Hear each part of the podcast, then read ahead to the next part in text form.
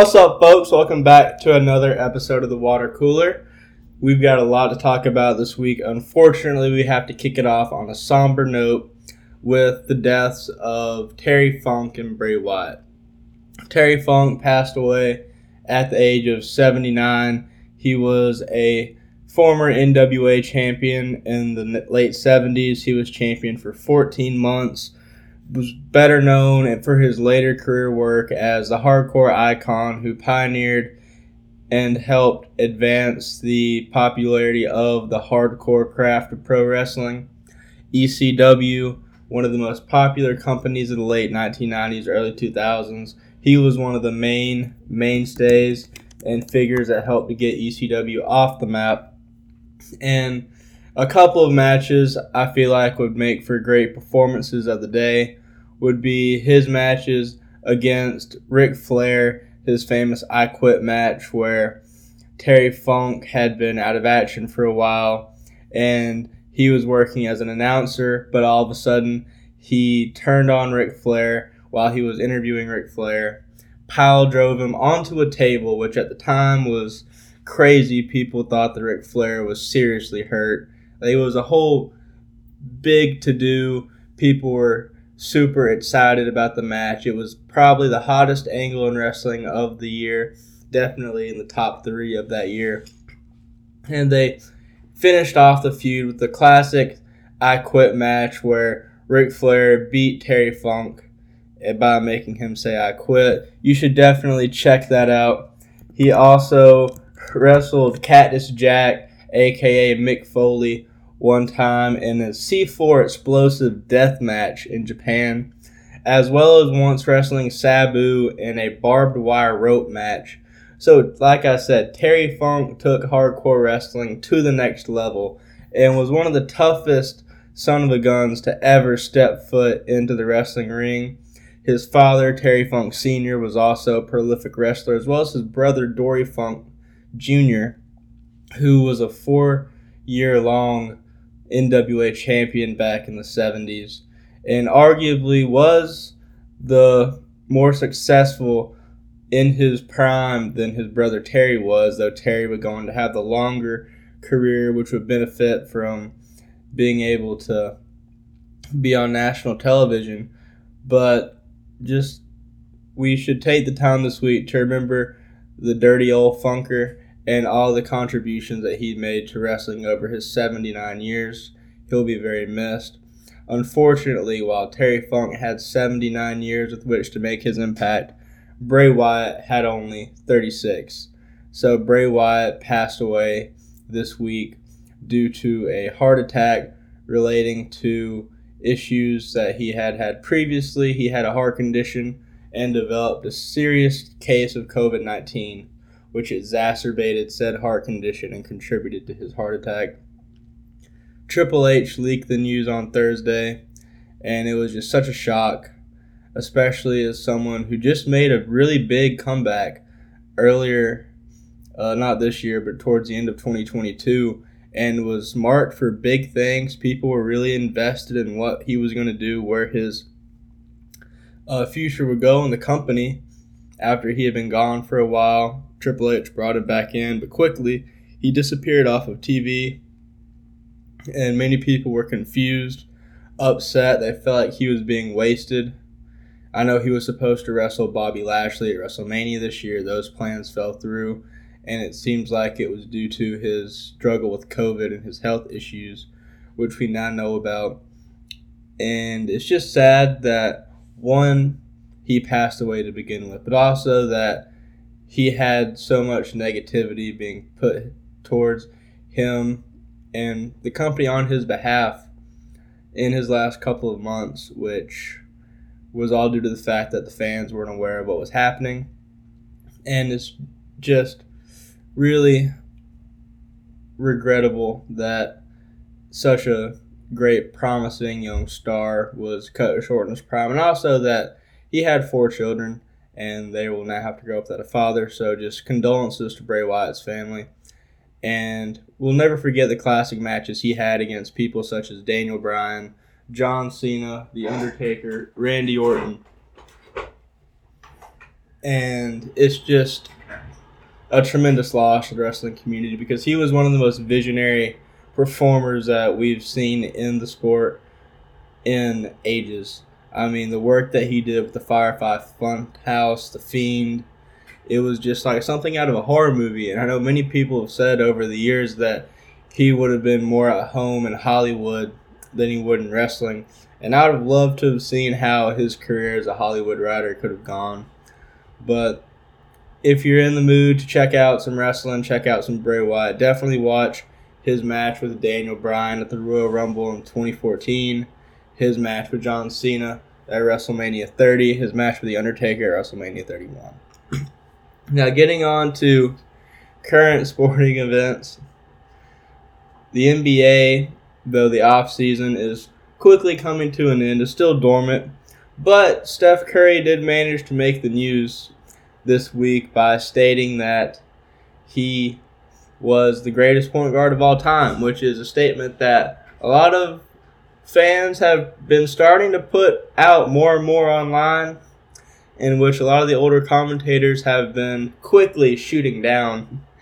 And I've got to be on the side of the commentator shooting down that thought because easy young fella there exists a man by the name of Magic Johnson who is the greatest point guard of all time, bar none. I understand why Steph Curry would say such a thing. I mean, any type of elite competitor, any type of competitor who's won two MVPs, four NBA championships, you don't get that way to that point without thinking you're the best. But that's where it becomes the job of the sports media or just people who talk about sports in general to give them a reality check. So consider this Steph Curry's reality check. He's great. He's easily a top five point guard of all time. A lot of people put him top two. I would put him third. I think Isiah Thomas, I would rather have him on my team over Steph Curry. But that's a very unpopular opinion that I'm aware of. I just think that Isiah Thomas is a much better defender, a much better passer, and a much better leader than Steph Curry. I just feel like that makes him better. Statistically, accomplishment wise, absolutely not. Steph Curry is by far the second most accomplished point guard of all time. And I don't even know if you can really debate that. If you're a Bob Cousy fan, you might could because I believe he had six rings and two MVPs. But as far as the general media between Steph and Magic, and I just don't really see the argument for Steph over Magic, if I'm being honest. I know a lot of people would say that he changed the game, Steph did, but you could very easily say the same thing about Magic Johnson. I mean, positionless basketball kind of got started with Magic Johnson. I mean, the six nine point guard who played all five positions in one game and won the Finals MVP. Like before him, I don't think any other player seriously could have played all five positions to an elite degree. And when we look at the game now, you see people like Joel Embiid, Nikola Jokic shooting three pointers. You've got people like Russell Westbrook who are point guards getting double digit rebounds. Like all of that can be to some degree attributed to Magic Johnson breaking the mold for what a point guard is and what a point guard looks like. So, as much as you could say that Steph Curry changed the game by the three point revolution, you could just as easily, easily make that same argument for Magic based on his importance in furthering positionless basketball. Not to mention that Magic and Larry Bird saved the NBA. If it wasn't for them, there would be no Steph Curry because the league probably would have gone bankrupt due to the fact that sales were declining, the stars were all either having legal issues or simply not marketable. And then all of a sudden you get these two young, flamboyant in their own different ways stars in the two major teams and they had a rivalry that carried over from college to the NBA. You could not have booked a better duo to rebuild and rebrand and expand the NBA off of their backs than Magic Johnson and Larry Bird. So, all of that has nothing to do with actual on the court ability or accomplishments. But for anybody trying to make the importance to the game as a whole argument for Steph, could very easily make that same argument, if not a better argument, for Magic. Because Steph doesn't have the whole save the game credentials that you could put at his feet like you can Magic. Now, getting to what they did on the court, Steph is by far the best shooter of all time. I don't know anybody that could argue that. I don't. I certainly wouldn't. Anybody that would, I'd love to hear it, but they'd probably get laughed out of the building if they tried to. That being said, Magic's the greatest passer of all time. Maybe not to the extent that Steph is the greatest shooter of all time, but there's certainly a big gap between Magic at one and whoever's number two, whether it's John Stockton, Isiah Thomas, whatever. And if we're talking point guards, that is the key distinguisher of what makes like what the job of a point guard is is to lead the offense and to distribute and get all your teammates involved. And you can say that Steph does this in other ways, such as creating shots, opening up the floor, this, that, and the other. But being a scorer, at least to me, doesn't really do much in the way of being a great point guard. It's great. It never hurts to be a good scorer. But saying that he's the greatest point guard because he's the greatest shooter of all time doesn't really make for a good argument, in my opinion. Also, Magic, five rings to Steph's four. I'm not a big fan of ring counting, but I mean, for those who do care, he's got more rings, he's got more MVPs. He did it all in a shorter period of time. Steph, it really took a couple years for his career to get started whereas Magic hit the ground running with the ring and a Finals MVP his rookie season. Steph and Magic both have famous choke jobs. Magic notably became Tragic Johnson as he dribbled out the clock in the NBA Finals game, and Steph blew a 3 1 lead against the Cavaliers. But I think Steph's is a much more egregious error the Magic. Steph's was a prolonged choke over three games, whereas Magic just had a momentary lapse of judgment in one game. Magic was a better rebounder. I think that his team at its peak is arguably the greatest basketball team of all time. I would take those that 87 Lakers team over the death lineup Warriors team, which is a crazy take at face value. But I think once you break it down, it actually does hold more weight. If you look at just the starting five, you got Magic, Byron Scott, James Worthy. I can't remember who their power forward was off the top of my head. It was probably AC Green or Kurt Rambis and Kareem. But really, the power forward doesn't matter that much. Versus the stretch five lineup of Steph, Clay, Iggy, KD, Draymond, or Draymond, KD, whichever one they did at the time. I think Steph's better than Matt, or Magic is better than Steph. Byron Scott isn't as good as Clay, but James James Worthy matches up against Kevin or Iggy a lot better. Whoever's a power forward versus KD, they're probably getting smoked. But Kareem is also smoking Draymond like nobody's business. And if they do put KD at the five, he ain't posting up on Kareem. I mean, he'd shoot jumpers all day, which, I mean, granted, he could probably take Kareem's ankles without problem. But he'd also have a 7 2 defender in his grill. So it'd be pretty tough, I think, for the Warriors in a matchup with the 87 Lakers and much more tougher than people would like to think. But who knows how that would go? That's just another reason I think Magic's the greatest point guard of all time. He's the best passer. He's got five rings. He's got four MVPs. He helped save the game. He revolutionized the game. And in addition to that, he was also a better passer. I already said passer, but he was a better rebounder and just as poor of a defender as Steph Curry is. So, for all those reasons, I've got to say, Steph Curry, you just false.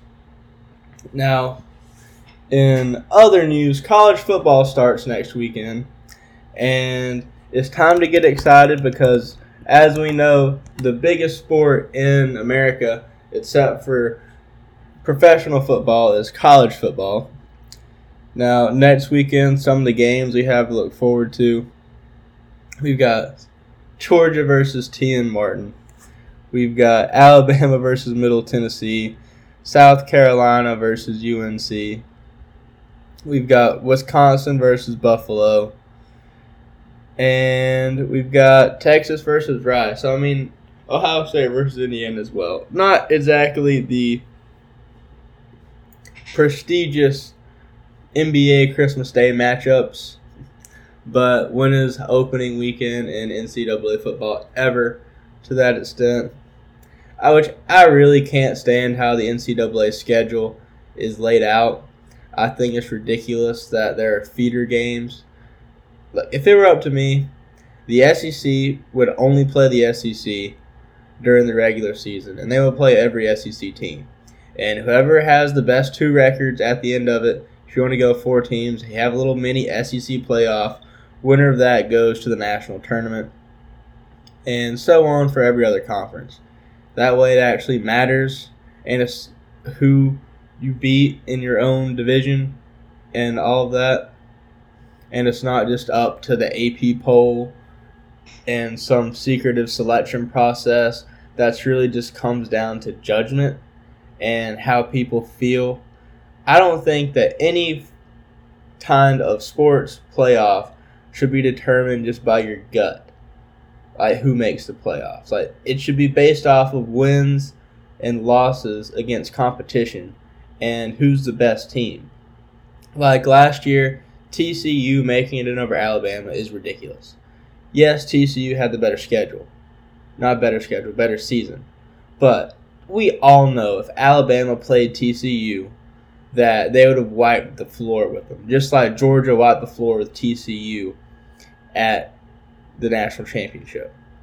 Do I think that Alabama would have beat Georgia for the national championship? No, I really don't. But it would have been a lot more fun to watch and a lot more of a competitive matchup than Georgia versus TCU.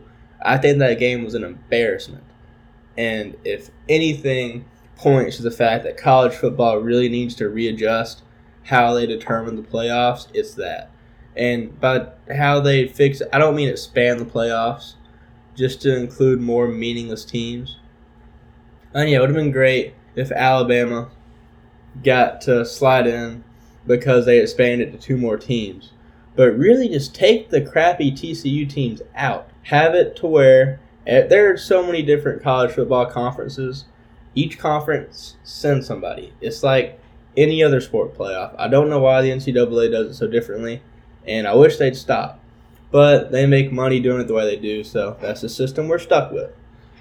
I think Georgia has a cakewalk schedule. The only shot they have of losing the game is at Tennessee. So I don't I don't think they'll three-peat just because that would be unheard of. But it'll have to be Ohio State, Michigan, or Alabama that beats them. And it's pretty much I feel like the last five years or so, the college football playoff bracket has pretty much been the same teams over and over. I mean, I guess you could say that with any sport, but the fact only four teams are in the playoffs makes it a lot more noticeable in college football. But opening weekend, it'll be fun. It'll be exciting. Sit back, turn on ESPN game day, eat your popcorn or your ribs or your fried chicken or whatever Sunday meal you choose or, or Saturday afternoon cookout meal you're doing and have a good time. It's going to be a bunch of cake walks, but it's better than a weekend with no football. On to the pros. They have a little bit more of a time until they get started, but it's getting closer and closer every day. when opening week starts. We got two weeks opening day for the NFL's Chiefs and Lions, which is a strange opening day selection because don't get me wrong, like Lions, they're all right, but to start off the season, that just doesn't scream excitement to me. I always like. I think the NFL, the NBA is probably the best marketed league of all three of the pro sports leagues. I mean, the NFL doesn't really need to market itself that well. They could put the two worst teams in the league on for opening day and they'd still get like tens of millions of views. But from a pure excitement standpoint, I think they could have done I don't know, Jets versus Chiefs. They could have done Chiefs versus Eagles in the Super Bowl rematch. All kinds of different things. Chiefs Bengals. They've have a nice rivalry going. But no, we get Chiefs Lions for some reason. But the teams to watch this year in the NFL, obviously the Chiefs. You've got the Jets with Aaron Rodgers, the Bengals and the Eagles. I think those would be the big four.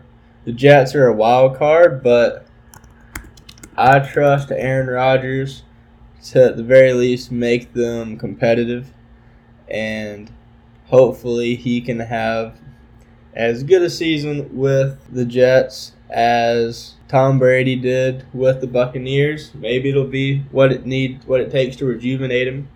I know him and the Packers have been on the outs for a while. So hopefully this gets his gears back going and we can see MVP Aaron Rodgers once again. Also the Ravens, I don't know if they'll be that good. Levi gave all his reasons last week for why he thought they wouldn't, but they'll be fun to watch. And who knows? Maybe they could sneak in the playoffs and make something happen. But on the whole, I think this is probably one of the more competitive NFL seasons that we've had in a while.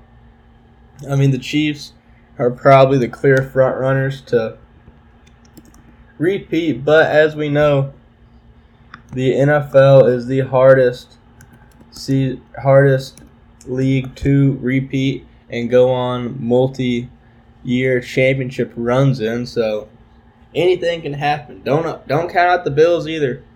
My early playoff predictions are that the AFC East it'll either be the Bills or the Jets. I don't think the Dolphins or the Patriots really stand a chance.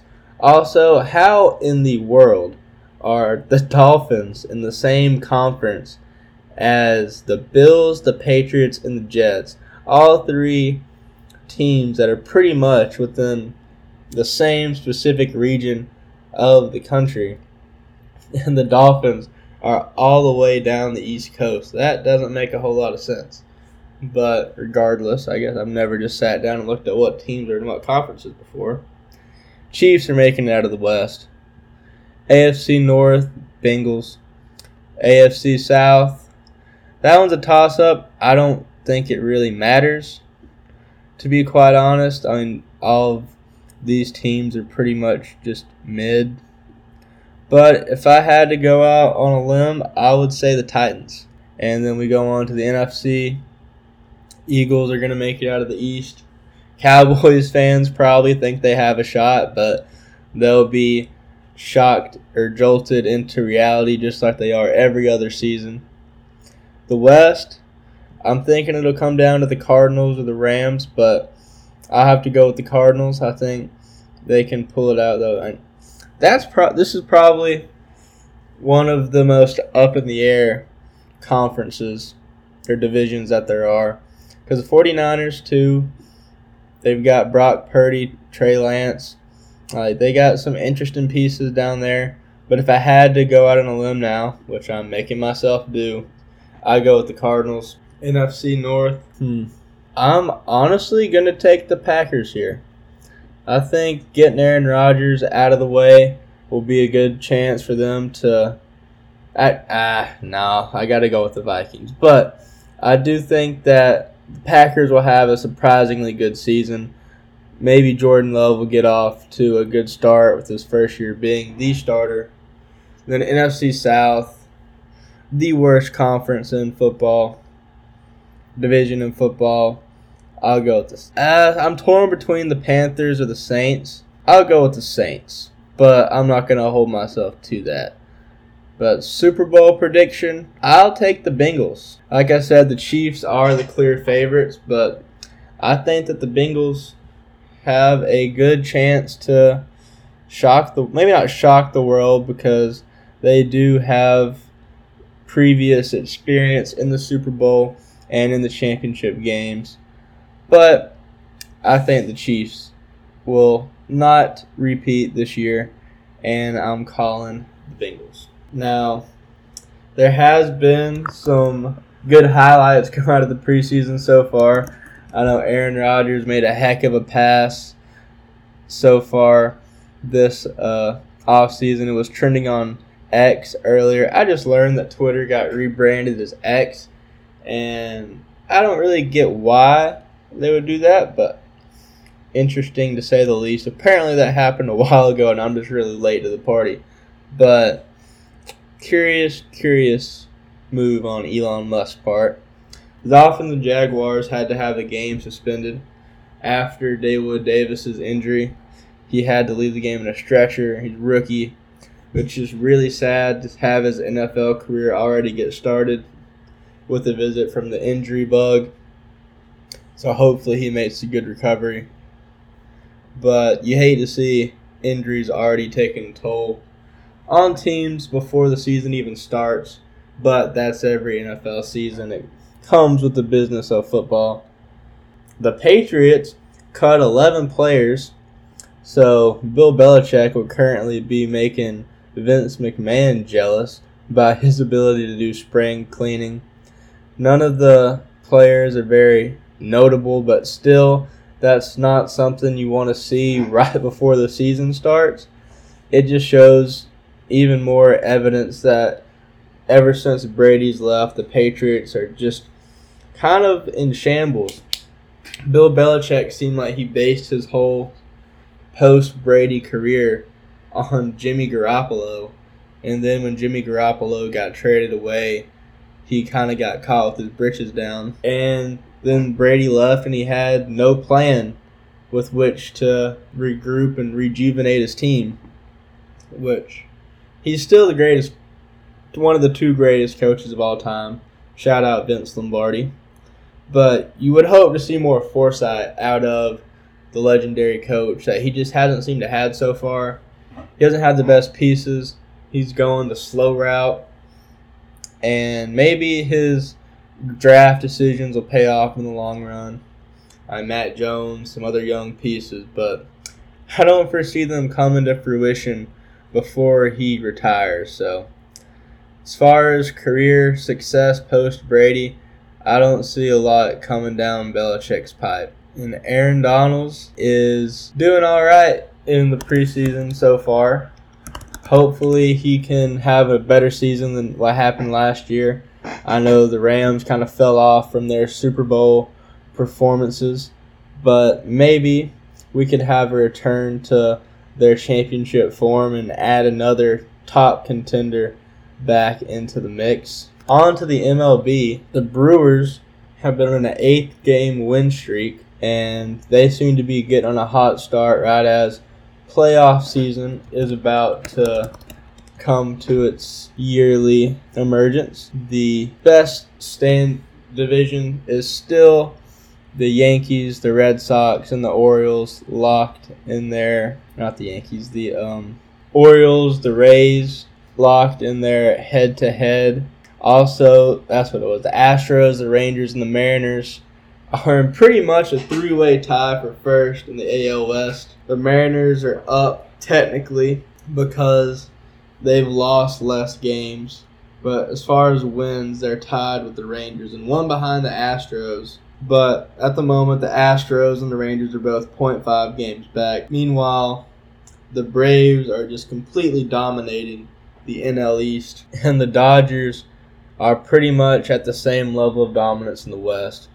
The East comes down to the Braves and the Dodgers, and or the National League comes down to the Braves and the Dodgers, and the American League is pretty much just the Orioles, the Rays, and everybody else. The Braves are currently 84 and 44, which is the best record in baseball. So hopefully they ride that momentum into the playoffs. They've won eight of the last 10 games. So they're on a bit of a roll right now. This is the perfect time to pick up. They're currently playing the Dodgers, and they should have a fairly good time in this series. I know they've, I mean, not the Dodgers, the Giants. They've won the last two pretty convincingly. I expect they'll win this one as they continue to make their way towards playoffs. As far as major competition, they had, do have a series with the Dodgers coming up this week. That could be a good indicator of the NLCS. I'm expecting that the Braves will probably take it. It's a four game series, I believe. So I would say either the Braves take it three to one or it's a split series two to two. I don't see the Dodgers beating the Braves, but I mean, you never know, it could happen. But yeah, that's what's going on in the world of sports today. I mean, it's getting interesting. Oh, how could I forget? AEW had the biggest wrestling show from a non WWE company of all time today to a very packed crowd at Wembley Stadium. They had 81,000 people in attendance. Some of the highlights included MJF beating Adam Cole, Will Ospreay beating Chris Jericho, Darby Allin and Sting beating Swerve Strickland and Christian in a coffin match, and CM Punk beating Samoa Joe by pinfall. Also, FTR beat the Young Bucks. So, a lot of interesting developments on this show. The most interesting, though, occurred behind the scenes where CM Punk and Jungle Boy are, got into an altercation following Jungle Boy's match on the pre show. He made a joke about CM Punk during the match, and afterwards, Punk took offense and walked up to talk to him about it. From the reports that are out now, Jungle Boy pushed Punk, and Punk retaliated by choking him out, if one rumor is to be believed. So that'll the backstage situation at AEW is just ridiculous right now. There's pretty much a civil war going on between Punk and the Elite, and Tony Khan, if he's any type of owner or leader in that company, just needs to nip it in the bud. You have two executive vice, three executive vice presidents, Kenny Omega and the Young Bucks, refusing to sit down and put aside their differences for the betterment of the company and talk to CM Punk. Now, Punk has certainly not been an angel in this by any means. He's probably the number one pot stir in the company right now. I mean, as far as the altercation with Jungle Boy goes, I can't blame it on him. From what it sounds like, he was just defending himself. But he hasn't helped by shooting on Adam Page after Collision last week, by posting cryptic stuff on social media all the time. Tony Khan needs to lay down the law, knock their heads together, and get them to put this ridiculousness aside for the betterment of the company. Because All In is supposed to be the shining achievement of AEW. It shows that they're not just an alternative to WWE, they're competition. They put 80,000 people in an arena or stadium. And nobody's going to be talking about that coming out of their show. They're going to be talking about the drama between the elite and CM Punk. And that, that just can't fly. If you're going to try to position yourself as a top wrestling company in the world, that wouldn't happen under Vince McMahon's watch because he runs a tight ship. Now, it's to AEW's credit they don't run their ship as tight as Vince does because, I mean, who likes hearing the same scripted promos all the time and being micromanaged. But they do need to tighten it up a little bit just so the inmates aren't running the asylum. So that's the biggest news story coming out of All In That's the latest in the sports news this week, and we'll catch y'all next time.